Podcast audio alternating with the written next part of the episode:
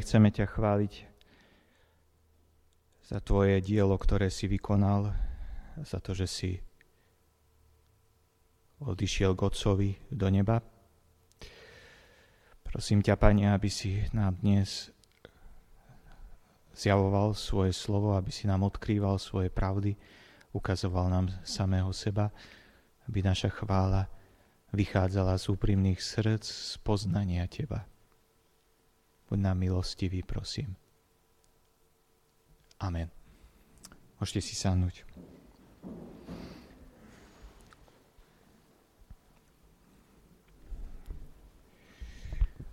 Môžeme si na úvod prečítať jeden, jedno e, miesto, kde je zaznamenané, e, zaznamenaná táto udalosť. Lukáš 24, 50 až 51.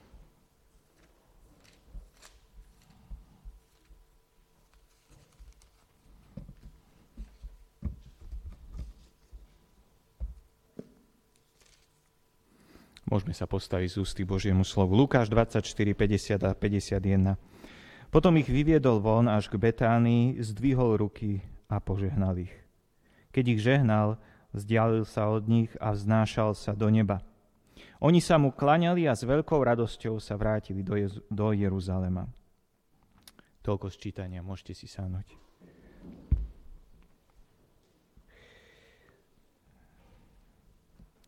Vidíme tu krásny obraz, ako pán Ježiš žehnajúc odchádza k Otcovi. Chcel, ako som povedal v úvode, chcem počiarknúť a pripomenúť niektoré vzácne pravdy, ktoré uh, súvisia s dnešným sviatkom. Tá prvá vec, v tomto texte sme čítali, že Pán Ježiš Kristus sa vznášal do neba. A prvá vec, ktorú chcem povedať, že Kristus vystúpil na určité miesto. Pán Ježiš sa nevyparil. Pán Ježiš ne, neprešiel do nejakého éterického stavu bytia. Učeníci na neho pozerali a on odchádzal. Nezmizol, on odišiel. Skôr sa to podobá, alebo je to podobné, ako keď pozeráte na niekoho, nejakého hostia, ktorý sadne na vlak a odchádza. A vy vidíte, že ide preč, alebo sadne do auta a odchádza autom. Ide preč, ide na nejaké konkrétne miesto, on sa nevypári, on nesplínie niekde s nekonečným vesmírom a podobne. Dopravný prostriedok, pravda, tu nebol e, vlak, ani auto, ani lietadlo, ale oblak.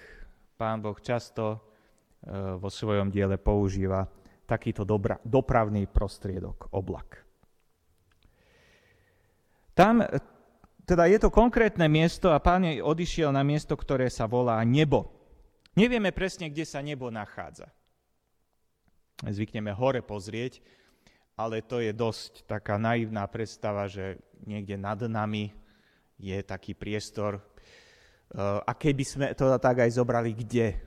Nevieme. Eh, to, že nebo nevidíme, neznamená, že neexistuje. To myslím, že eh, Gagarin mal také, také, takú poznámku, bol som v nebi a Boha som tam nevidel.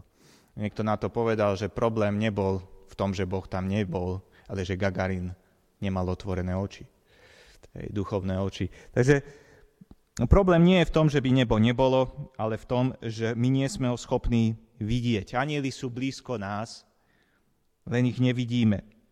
Pán Boh niekoľkokrát odkryl duchovný svet, nebo ľuďom. Napríklad Jakob videl, popri ňom chodili anieli po rebríku hore a dole.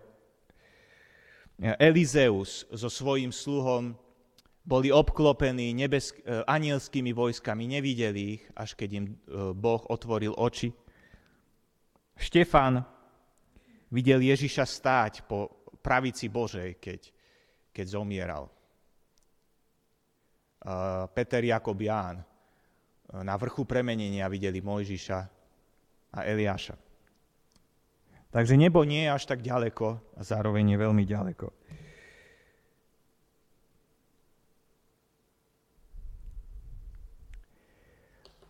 Toto nebo je možné označiť aj ako dom môjho otca. Keď si pre, po, pohľadáme Ján 14, 2 až 3, teda nebo, do ktorého pán Ježiš išiel, dom môjho otca, dom Boha Otca. Ján 14, 2 až 3. V dome môjho otca je mnoho príbytkov. Keby to tak nebolo, bol by som vám a zda povedal, že vám idem pripraviť miesto? Keď odídem a pripravím vám miesto, zasa prídem a vezvem vás k sebe, aby ste aj vy boli tam, kde som ja. Dom môjho otca. E, nebo sa v Biblii poníma rôznymi spôsobmi. Môže to byť obloha. Môže to byť priestor, kde prebývajú neviditeľné duchovné bytosti, všetky teda aj zlé, aj dobré. Ale nebo je aj e, miesto, kde prebýva Boh vo svojej sláve, kde nie je žiadna nedokonalosť, ale Boh odhalený, od, s odhalenou slávou, taký, aký je. A o tom poslednom sa tu hovorí. Pán Ježiš e, hovorí učeníkom, že ide do otcovho domu. Teda nie len do neviditeľného duchovného priestoru, ale priamo k Otcovi. Isté sú vám známe e, texty v, z listu Židom, kde sa píše viackrát o tom, že Pán Ježiš Kristus vošiel do svetýne svetých. A tam nám išiel pripraviť miesto v dome svojho Otca. Nie niekde ďaleko od Boha, ale priamo v jeho dome, v svetýni svetých. Tam, kde nič nečisté nemá prístup, kde nie je potrebné slnko, lebo Boh je všade a je svetlom. Nie je potrebný chráb, lebo Boh je všade a je ho možné stretnúť všade. Na tomto mieste, v tomto dome otcovom. Čítame tu, že v jeho dome je dostatok príbytkov.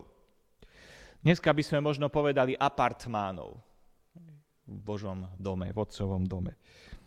Predstav si, že budeš mať, ak si Božie dieťa, budeš mať apartmán v Božom dome, v Otcovom dome. Boh je tvoj otec, budeš bývať s ním a s pánom Ježišom Kristom. Pán Ježiš išiel tam a išiel, aby nám pripravil miesto. Ako nám pripravuje toto miesto, zatiaľ neviem. Neviem presne, čo to znamená, ale určite to znamená v prvom rade to, že prišiel do svetine svetých s vlastnou krvou pre očistenie našich hriechov tým nám pripravil miesto. A čo ďalej to znamená, to neviem.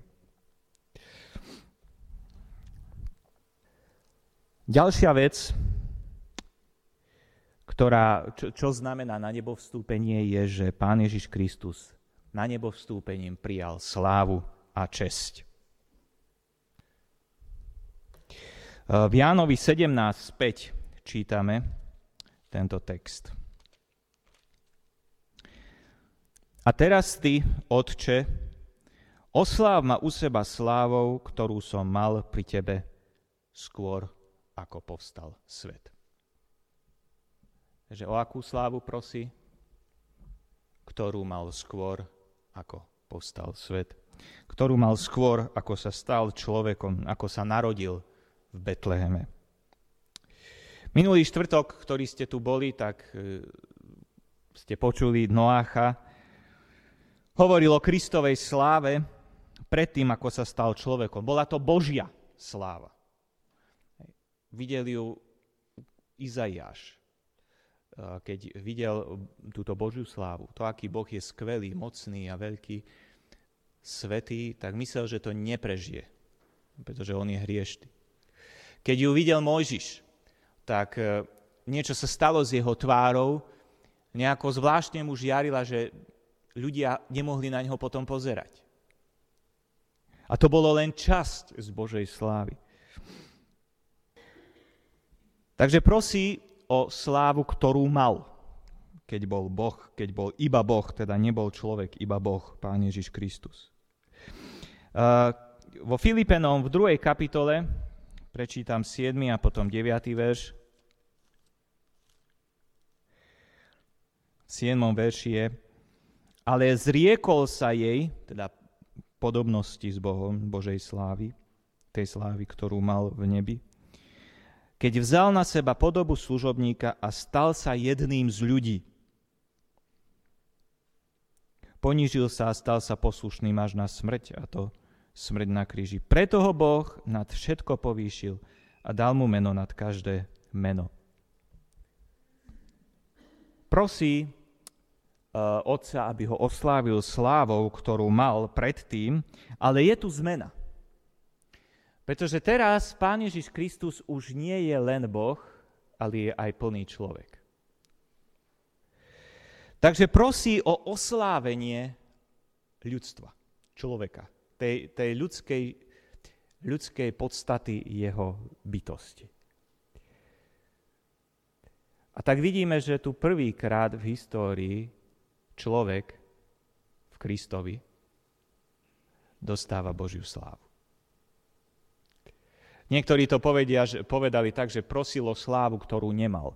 To nie je celkom presné, ale uh, dá sa povedať, že prosil o slávu, ktorú nemal ako Boh a človek. Pretože Kristus predtým, ako sa narodil, nebol človekom, iba Bohom. V tom je veľká, veľké povzbudenie pre nás. Kristus nemusel svoje človečenstvo nechať na zemi ale išiel s ním do neba. Na to miesto do otcovho domu tam sedí aj človek. Pán Ježiš Kristus ako Boh, aj ako človek. Ďalší rozdiel medzi tým, čo mal predtým a tým, čo teraz prosí, je ten, že prosí o slávu, ktorú získal.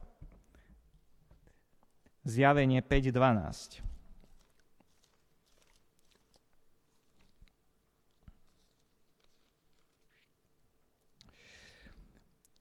Hoden je baránok, ktorý bol zabitý prijať moc, bohatstvo, múdrosť, silu, česť, slávu a dobrorečenie. Prečo je hoden prijať slávu a česť?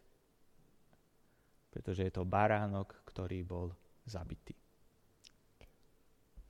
Aj v tom texte s Filipenom, čo som čítal, tak tam to bolo jasne napísané, že pretože bol poslušný až po, po smrť na kríži, preto ho otec povýšil a dal mu meno nad každé meno. Takže vidíme, že svoju hodnosť si získal tým, že sa obetoval za ľudí na kríži. Boh vypočul jeho modlitbu, keď ho vzal do neba. V 1. Timoteovi 3.16 je napísané, v sláve bol vzatý hore a skutky 2.33 bol vyvýšený, teda na, bol z toho poníženia bol postavený hore. To nehovorí o nehovorí o e, tom, že zem je dole a nebo hore, ale hovorí to o tom, že z poníženého stavu bol vyvýšený do stavu slávy, vyvýšený Božou pravicou. Tretia vec. Kristus bol posadený po Božej pravici. E,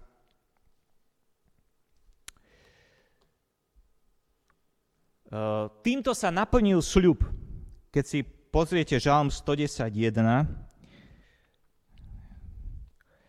tam je napísané Výrok hospodina môjmu pánovi. Seď po mojej pravici, kým nepoložím tvojich nepriateľov za podnožku tvojim nohám. Seď po mojej pravici, hovorí hospodin môjmu pánovi. V skutkoch to vysvetľujú apoštoli, že to hovorí Boh Otec svojmu synovi, Mesiášovi.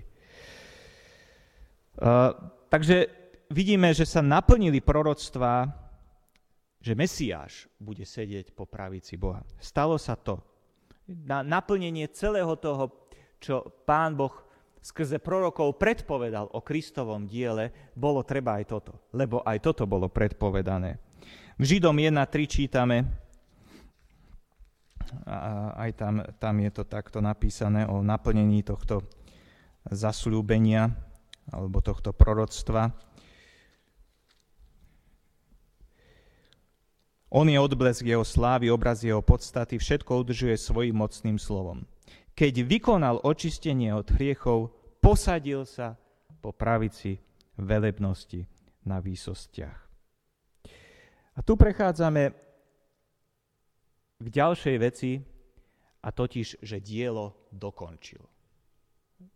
Čítame tu, že keď, keď vykonal očistenie od riechov, posadil sa po pravici velebnosti. Neviem, či máte tú milosť, že viete nejaké veci dokončiť. Niekedy pracujeme tak, že pracujeme, pracujeme a musíme ísť spať, lebo máme ešte týždeň na tom pracovať, alebo rok na tom pracovať. Ale keď máte nejaké veľké dielo, veľkú úlohu, veľký projekt, keď dokončíte, môžete si sadnúť. Práca je hotová. Pána Ježiša Krista Boh Otec poslal na túto zem s určitou misiou, s určitým poslaním. On ju vykonal a teraz si sadol. Dielo je dokončené.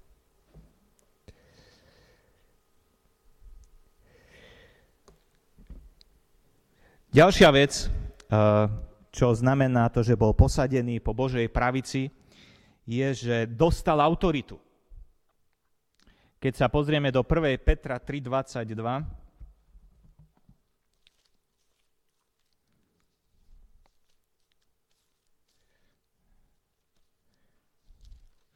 tam čítame, ktorý po svojom odchode do neba je po Božej pravici a podmanil si anielov, vlády, mocnosti a sily. Že sedí po pravici Boha, podmanil si vlády, anielov, mocnosti a sily. A podobne čítame aj v Efežanom eh, v prvej kapitole 20. a 22. Eh, verš.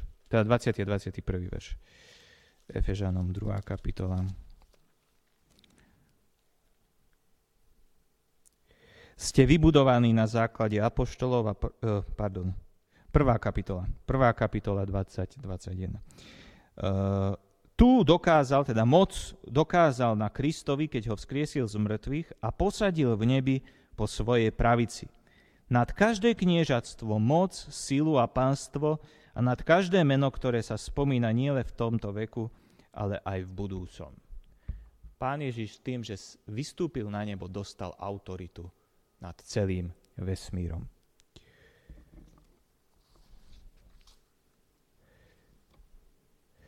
Posledná vec, ktorá znamená, eh, čo, čo sa stalo, že sa církvi stala hlavou. Ten program mám na tom počítači nejaký zlý. Videli ste to tam chvíľu a odišlo to. Bolo napísané, že cirkvi sa stal hlavou. Tuto máme v tom Efežanom, keby sme čítali ďalej, v 22. verši. Všetko mu podrobil pod jeho nohy, jeho však ako hlavu nad všetkým dal cirkvi.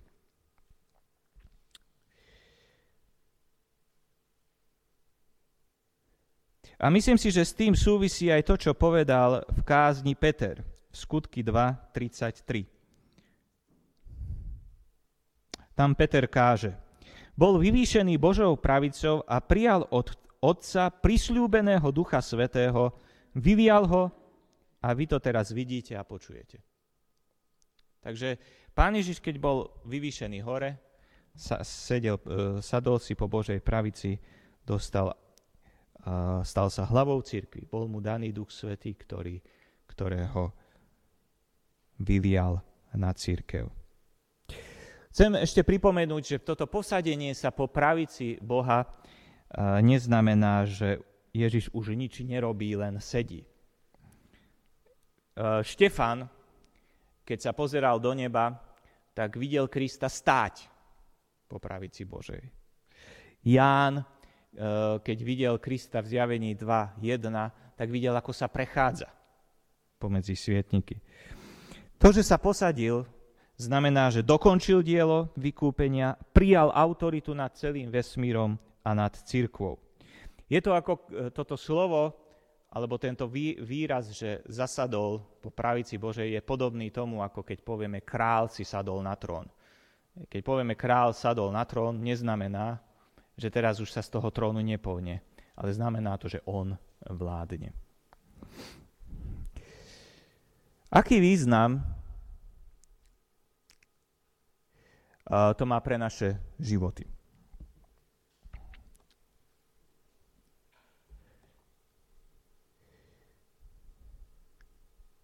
Rímanom 6.4.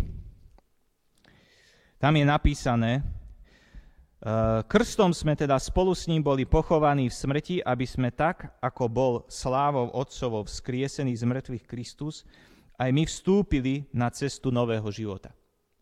Krstom sme boli zjednotení v Kristovi. S Kristom teda. A túto jednotu s Kristom veľmi často Nová zmluva opisuje slovami v Kristovi. Ste v Kristovi. Tí, čo sú v Kristovi. To, čo sa stalo v Kristovi na kríži a pri vzkriesení, sa v určitom slova zmysle stalo, alebo sa stane aj nám. Tento text Rímanom 6.4 to potvrdzuje. A toto platí aj o, novo, aj o jeho na nebo vstúpení. 1. Tesaloničanom 4.17.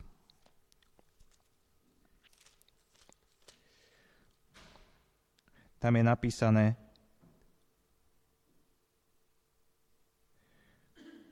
Potom my, ktorí budeme nažive, spolu s nimi, teda s tými, ktorí budú vzkriesení z mŕtvych, budeme uchvátení v oblakoch hore v ústrety pánovi a budeme tak navždy s pánom.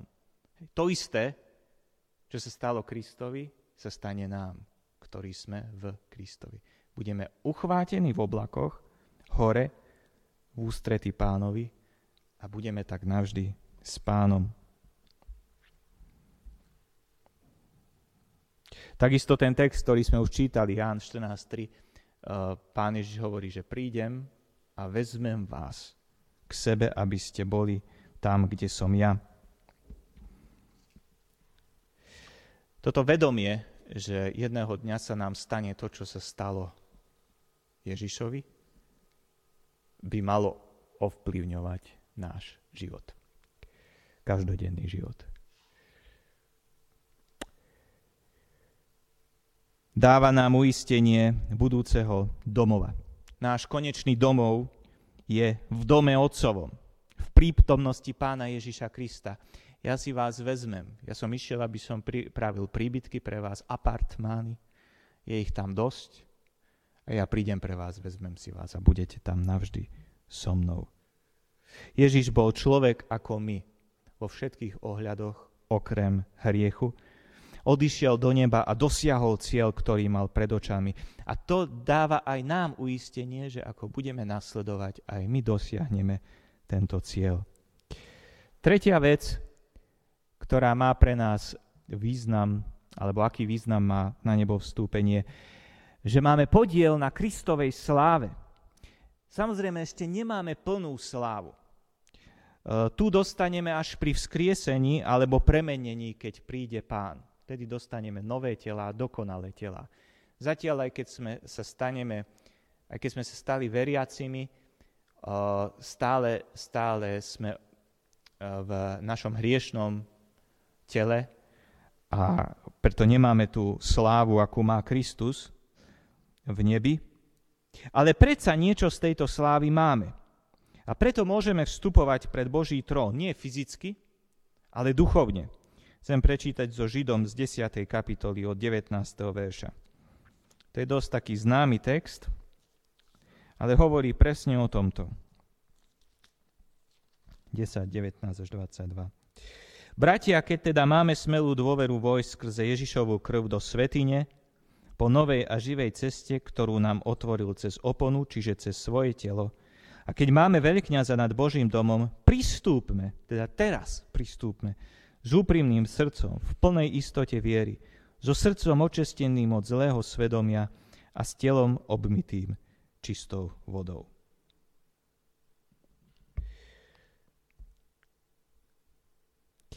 Ale máme podiel aj na Kristovej autorite. V prítomnosti. V Efežanom v druhej kapitole, v šiestom verši čítame.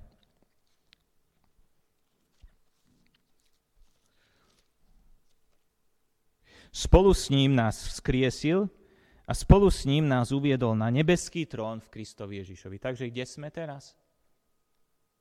Spolu s Kristom sme na nebeskom tróne v Kristovi Ježišovi. Alebo roháček má, že posadil nás spolu v Kristom v ponebeských oblastiach. Kristus si sadol po pravici Božej a my sedíme s ním v ňom, lebo sme v ňom spojení s ním. Samozrejme, že duchovne. Uh, a toto znamená, že máme podiel, teda znamená to aj to, že máme podiel na Kristovej autorite. Napríklad v boji proti duchovným mocnostiam. 2. Korintianom 10, 4 a 5.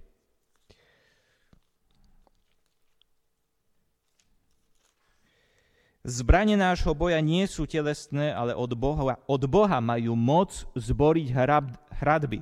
Nimi rúcame ľudské výmysly a každú povýšenosť, čo sa dvíha proti poznávaniu Bohu a nimi viažeme každú myšlienku na poslušnosť Kristovu.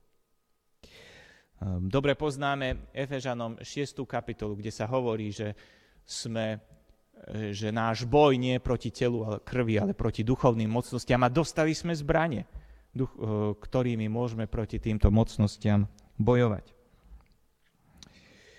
A čo sa budúcnosti týka, tam budeme mať oveľa väčší podiel na tejto eh, moci. Zjavenie 2, 27.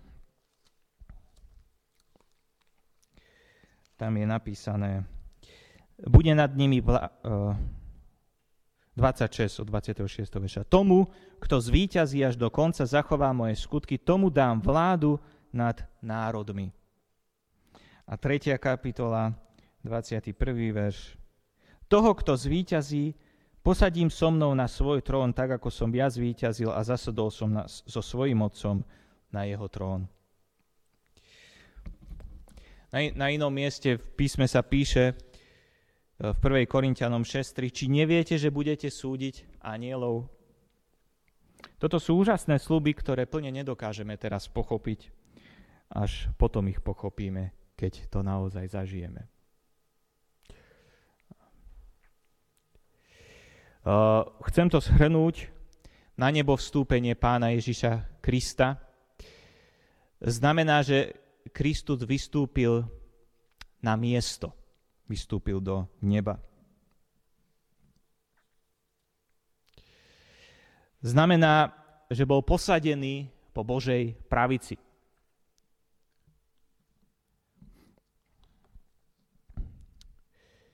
Naplnili sa proroctva, dokončil dielo, prijal autoritu nad celým vesmírom a stal sa hlavou cirkvi. To, že sa posadil po pravici, alebo to, že bol e, vyvýšený, znamená, že z poníženého stavu bol vyvýšený do stavu slávy. Teda dostal slávu a česť, ktorú mal predtým, ale teraz ju dostal aj ako človek a ako ten, ktorý si ju získal obetovaním. Pre nás na nebo vstúpenie má mnoho významov. Niektoré sme si spomenuli. Je pre nás znamením, že aj my budeme vzatí do neba. Je uistením, že máme nebeský domov a keď Ježiš tam prišiel, ak ho budeme nasledovať, aj my tam prídeme. Respektíve On si príde pre nás. Že máme podiel na Kristovej sláve aj na Kristovej autorite. Nakoniec uh, tu mám niekoľko otázok. Uh, takých otázok, aby takých na zamyslenie. Uh, každý nad sebou sa môže zamyslieť pomocou týchto otázok a spojiť si to, čo sme teraz hovorili so svojím životom. Tá prvá, je, prvá otázka je, ak si veriaci si posadený s Kristom v nebi, premýšľaj o tejto skutočnosti. Ako táto skutočnosť, to, že sedím s Kristom v nebi, ovplyvňuje, alebo ako môže ovplyvniť môj modlitebný život? A ako môže ovplyvniť moje zapojenie sa do duchovného boja? s vládcami temnosti. S pokušiteľom, s démonmi. S tým, ktorý mňa pokúša a ktorý drží vo svojej moci neveriacich ľudí. Teda ako to, keď rozmýšľam, som, sedím s Kristom v nebesiach. Aký to má vplyv na môj, na môj modlitebný život.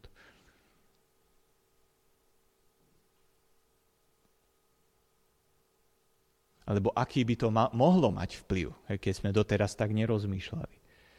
Budem sa modliť od dneska inak, keď viem, že som s Kristom posadený v nebesiach. Budem dneska bojovať e, duchovný boj inak. Ďalšia taká aplikačná otázka. Keď rozmýšľaš o Kristovi, ktorý sedí teraz v nebi, má všetku moc, autoritu, ktorý tam je lebo dokončil Božie dielo.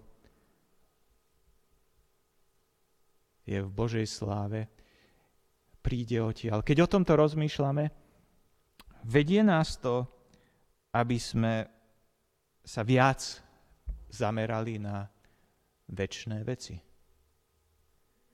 Alebo veci, ktoré majú väčšnú hodnotu. Ako sa cítiš, keď rozmýšľaš o tom, že jedného dňa budeš vládnuť s Kristom v nebi. Nad národmi a nad anielmi. Keď rozmýšľaš o Kristovi, ktorý vystúpil na nebo, rastie tvoja istota, že raz budeš tam s ním.